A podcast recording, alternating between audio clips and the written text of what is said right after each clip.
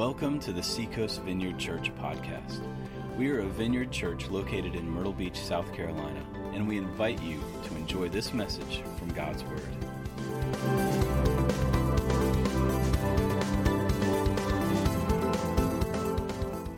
As you saw, we are in a series called Signs of Life, um, basically tracking the activity of the Holy Spirit throughout the book of Acts. And um, Tim kind of kicked us off last week. And this week, uh, we get to do the second installment, which is about how the Holy Spirit strengthens us. Uh, more specifically, how the Holy Spirit strengthens us in times of fear. Uh, when fear wants to drive the boat, how does the Holy Spirit come alongside us and help us make better decisions and stuff like that?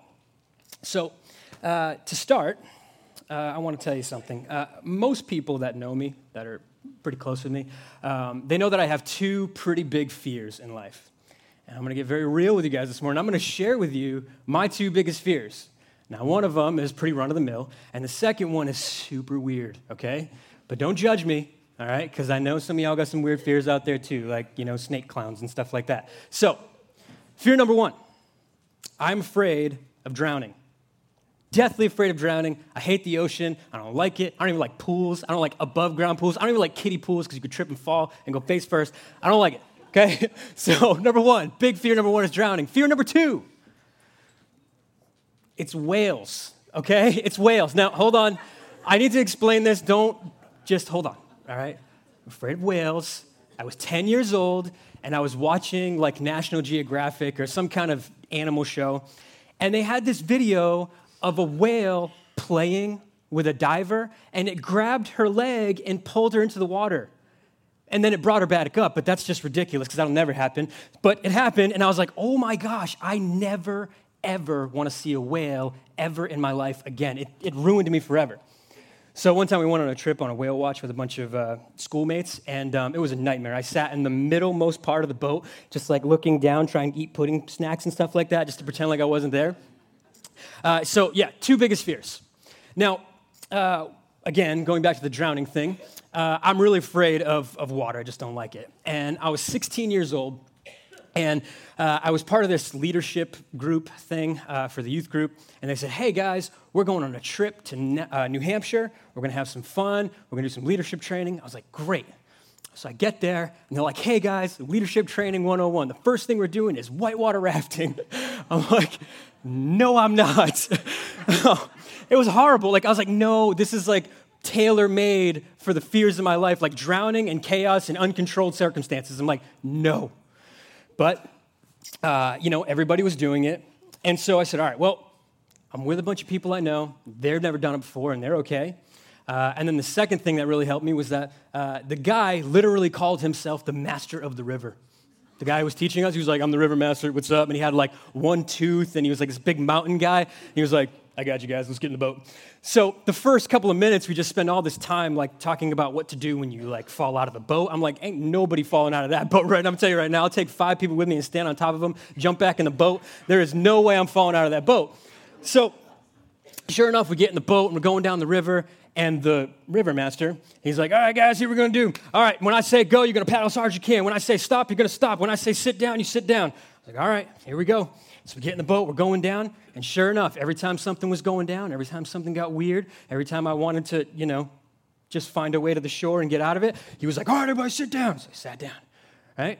Now, the funny thing about that story and, and kind of why I'm bringing that all up is because uh, as long as like the master of the river was in the boat, giving me direction, telling me what to do, telling me how to do it, uh, it didn't necessarily make me less afraid, but I was able to do the thing that I was asked to do. Does that make sense?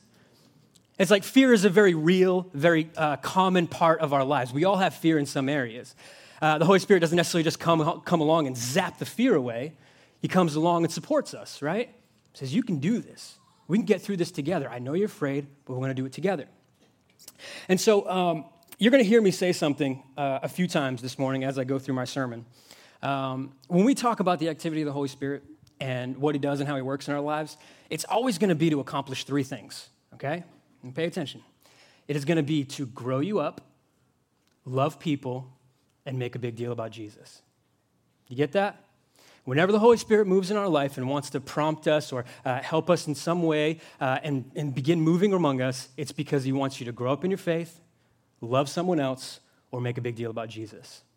It is never to embarrass you. It is never to make you look foolish. It is never to uh, scare you. It is always going to be growing you up, loving people, making a big deal about Jesus. So you're going to hear me say that a bunch, all right?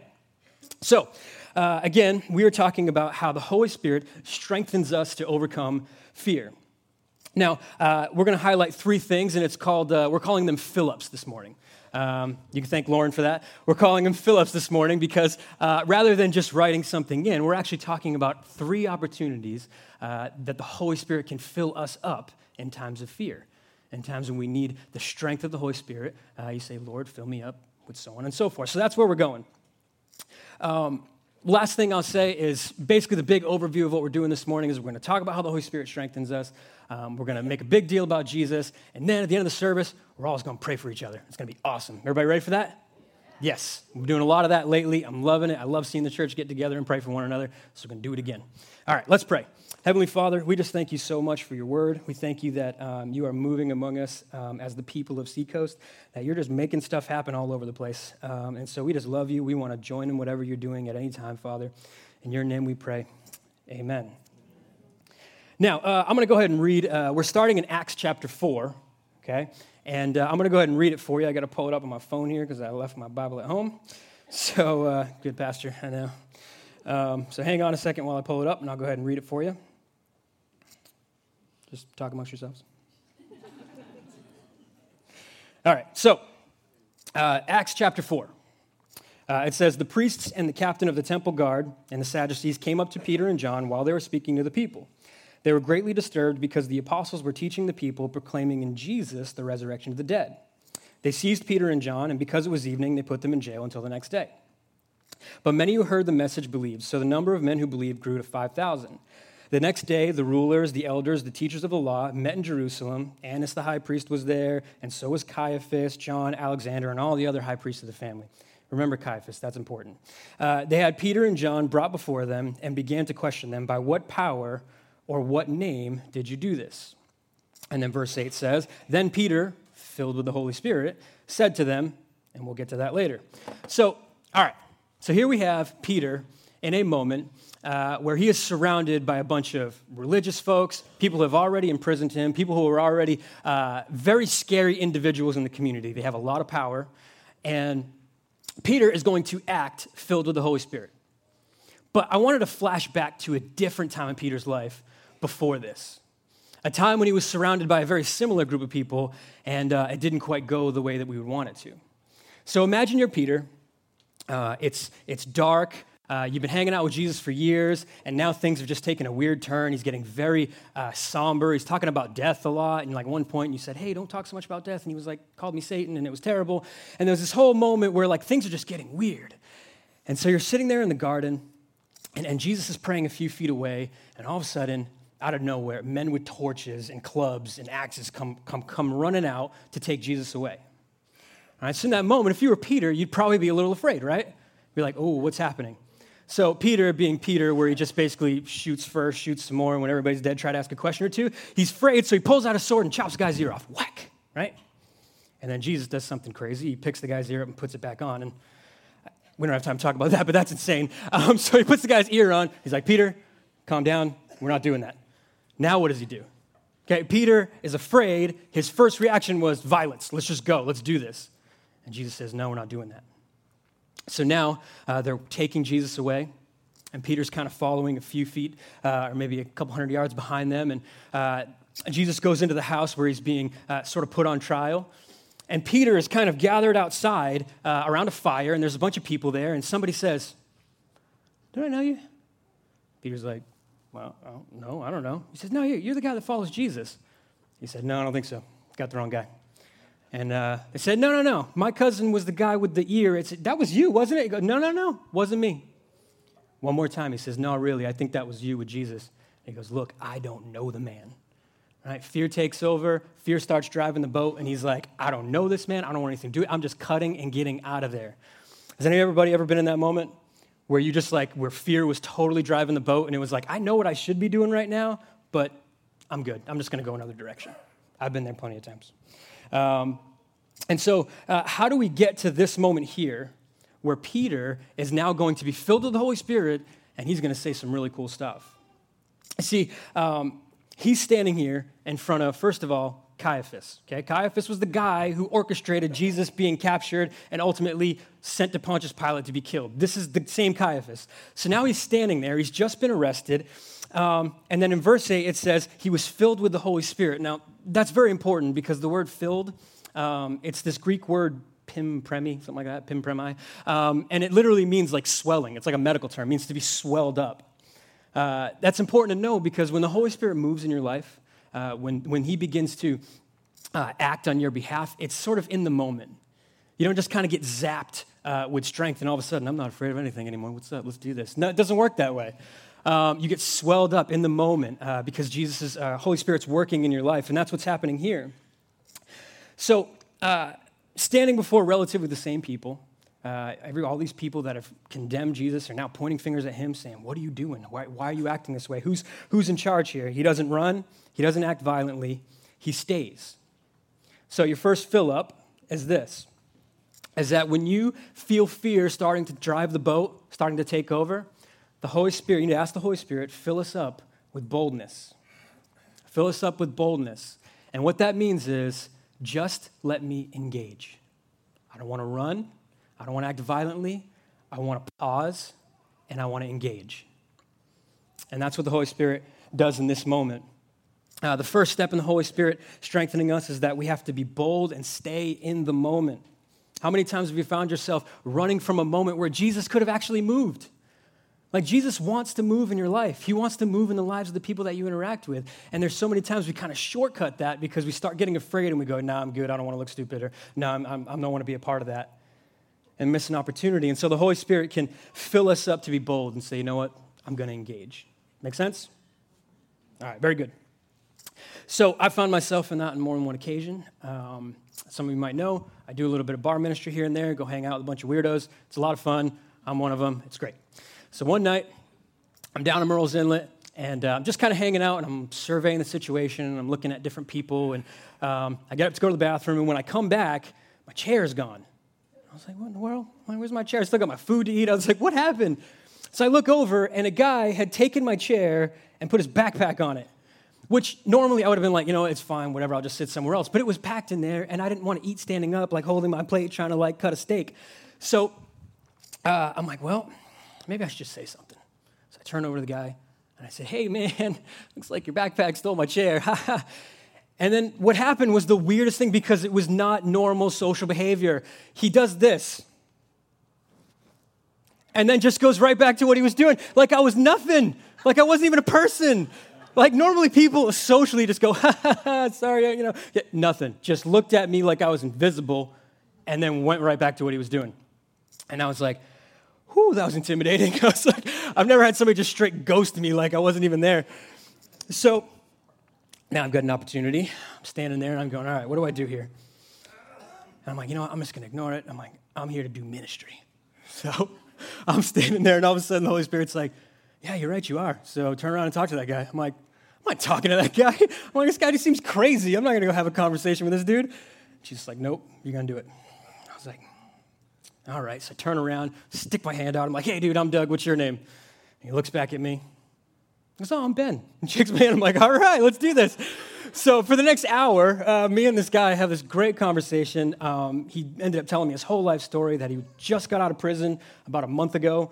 Um, and uh, he was really struggling in life. He couldn't figure out uh, how to get work because he was having a really hard time and, and, just all these different things. And by the end of it, I was able to pray for this guy right there in the bar, tell him how much God loves him, tell him that uh, there's redemption for everyone, uh, pray for God to move in his life so he can, so he can get a job, uh, so that way he can start paying child support and get on the road to you know, reconnecting with his children again. Uh, it was this beautiful moment. But it never would have happened if I didn't stay engaged.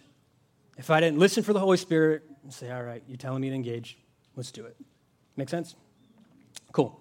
Um, because remember, it's about growing up, loving people, and making a big deal about Jesus. Amen? All right, let's keep going. Uh, verse 13 uh, says this. Let me find it real quick.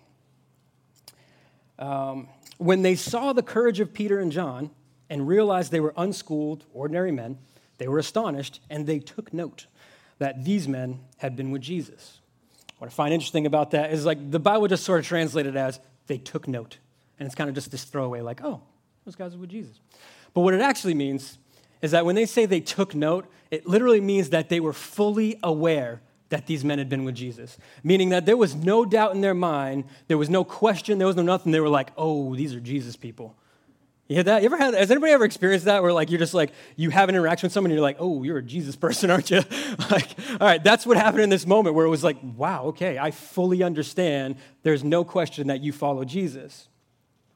Um, and the cool thing is, is that I know sometimes we feel afraid because we don't know what to say. You're like, ah, I don't know, I don't know what words to use. I don't know uh, if I'm supposed to say the right thing. How many these and thous should I put in there when I talk? You know, like stuff like that. You know, like how many, how many in the, you know, the world rends forth and the sky opens and just, I don't know. I'm just saying. Some people get freaked out when they try to speak to somebody, but uh, the Holy Spirit will fill us up with wisdom in the moment. That's your second filling. The Holy Spirit fills us up with wisdom in the moment, and you can ask for that. If you begin to engage, you're like, all right, I'm here now. Now what? You say, Lord, give me wisdom. It's one, of the, it's one of the promises of God that if you ask for wisdom, He'll actually give it to you. It's true. It's a true story, I promise. And um, so I can remember uh, one time I was, uh, I was with a group of friends. We were all spending time together, and, and um, I kind of knew like everybody a little bit, but I didn't necessarily know everybody really closely. But we're all hanging out, and all of a sudden, God's like, You need to check on this person. And I was like, I don't want to do that. I was like, I'm, I'm, like, I'm here for me. Like, I'm here for like community and, and getting right. And I was like, I don't want to be talking to anybody right now. Uh, it's true. People do go through that. It's okay. You can admit it. Sometimes you don't want to talk to people. I get it. Um, and I was like, I don't want to do it. Plus, I don't know what to say.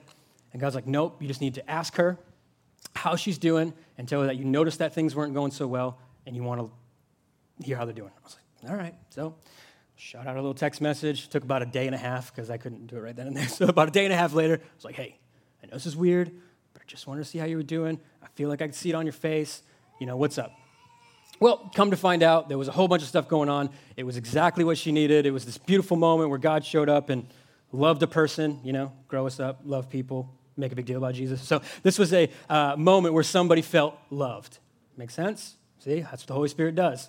So it was really cool, but I didn't know what I was saying. I just engaged and then said something, you know? And sometimes that's all it takes.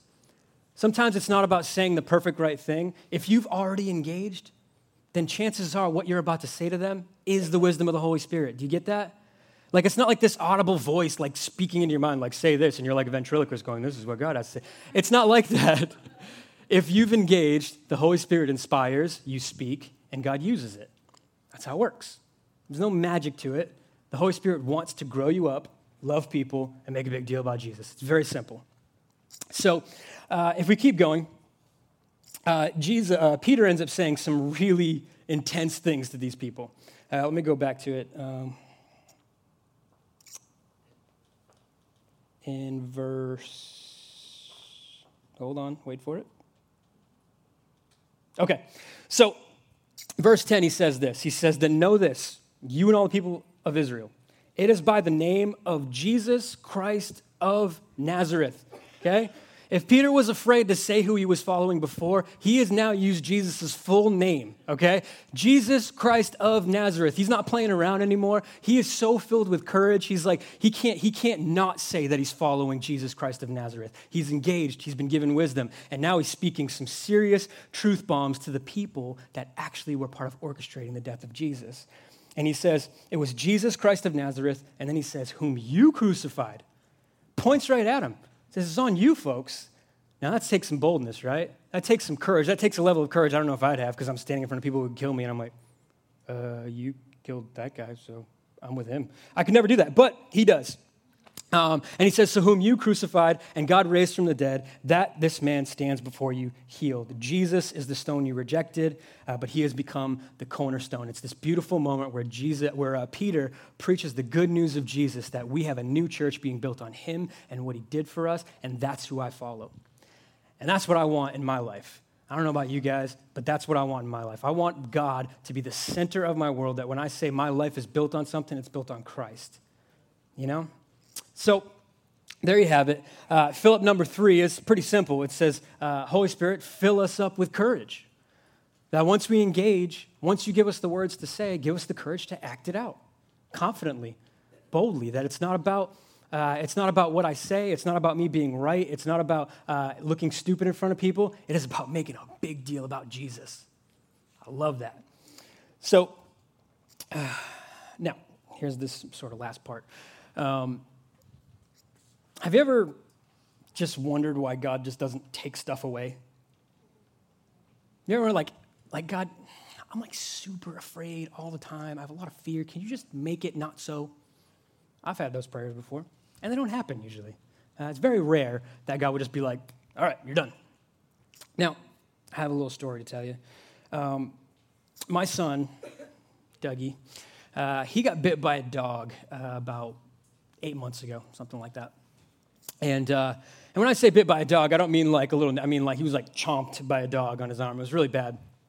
Uh, pretty, uh, I left a pretty big uh, sort of emotional mark on my boy. Like he, he's afraid of dogs now. Uh, and when I say afraid, I mean we were at Market Common and uh, a dog kind of came up alongside of us and we didn't see it coming. And my little one saw it first, so I grabbed him. And then when I went to go grab my other son, he was gone. He had ran across the street to the other side of the road without even looking. It was, it was the most scary moment of my entire parenthood so far. I was like, oh my God, where's my son? She was like, oh, he's over there, like, you know, at the park at Market. I was like, how did he get all the way over there? I didn't even see him. So he ran. So I was like, all right, we got to work on this. Like, we got to work on this fear thing because I'm not going to be there to be able to grab him every time. So we got to work on this. So Halloween was coming up, and I said, son, which Kane is a good motivator. I said, son, we are going to people's houses, and there's going to be dogs there. I said, but this is our opportunity to be brave. And he was like, Be brave. I was like, Yes, son.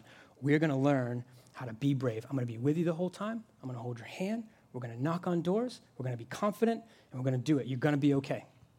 And he was like, All right, Dad. And I said, You know why? And he said, Why? I said, Because not all dogs are bad. I was like, Bad things happen sometimes, but not all dogs are bad, and we're going to do this. He's like, All right. So, sure enough, second house we go to, we hear barking in the background. And I feel him tense up, and he's holding my hand. He's like, Ugh. I'm like, I kneel down. I'm like, All right, son, we're going to do this together. We're going to be brave, right? He's like, Yeah, we're going to be brave. Like, All right, let's go. So we walk up to the house. I said, Go knock on that door. So he goes knocking on the door. Person comes out.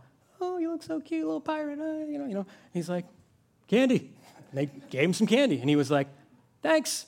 Grabbed his hand. We walked out. It was this beautiful moment where he overcame his fear. Now, we had to do it again. There was another house. Tensed up. He was afraid. I don't want to do this. I said, Son, I'm with you. You can do this. You're going to be all right. All right, Dad. So here we go, second house. That happened about three or four more times. And we get to the end of it, and he's like, I did it, Dad. I was brave. This was awesome. And I'm like, yes, it was, son. I'm like wiping tears out of my eyes. I'm like, oh, God. So it's this beautiful, like, parent moment, you know? So uh, the funny thing about that, and, and, sort of why I tell you that part of the story, is that um, God is always going to be about growing us up loving people and making a big deal about Jesus. And in that moment, as much as I would want to just take my son's fear away, as much as I would want to be like, okay, you're not afraid anymore, you're good, I wouldn't change that moment with my son for the world, right? Because him and I now have this, have this bond that's built even more than what we had before. Now we have this mutual trust. We have this, this relationship that we're building together, and that's the same thing that God wants to do in every one of you. That He doesn't want to be your genie he doesn't want to be like, what do you need? What do you need? What do you need? He wants to be with you. He wants to have a relationship with you. He wants to work in and through your circumstances to help you grow up in Christ. And so, come on up here, Chip. Um, so, the Holy Spirit is always going to be after growing us up, making a big deal about Jesus, and loving people. I can't say that enough because I don't want you guys to be afraid or, um, or let fear take the wheel when He could use you in your life. It'll change you for the better. And so here's what we're going to do. All right, we're going to pray for each other because uh, that's like my favorite thing to do. So everybody stand up.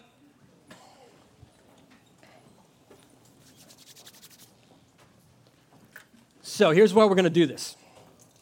Uh, we're going to get some music going, but here's what I want you to do. Uh, everybody is going to pray for everybody. All right? Or just if you don't have somebody to pray for, raise a hand, whatever. But here's how we're going to do this. I want every single one of us to turn to somebody. If you don't know them, shake their hand, introduce yourself. Only take about a minute. All right, we don't need King James prayers up in here. We're just being honest and talking to God for one another, okay? So, I just want you to pray one of those three things boldness, wisdom, or courage over another person. Everybody understand? Everybody got the directions? All right, so I'm going to pray real quick, and then I just want you to shake hands with somebody, see them. It could be two or three people, and just make sure everybody gets prayed for. Got it? Here we go. Jesus, you are awesome. We love you, and we thank you so much for who you are and what you've done in our lives. And just pray, Lord, that your Holy Spirit come and move among us, that you continue to do what you do best and give strength and courage and wisdom to your people, Father God. In your name we pray. Amen. All right, family, get to it. Pray for one another. Thanks for listening to the Seacoast Vineyard Podcast. We are a vineyard church located in Myrtle Beach, South Carolina, and you can learn more about us by visiting seacoastvineyard.com. If you need prayer, you can call us or email care at seacoastvineyard.com. If you feel called to support us financially through a one time or recurring gift, please click on the Give tab at our website or text any amount to 84321 and follow the prompts.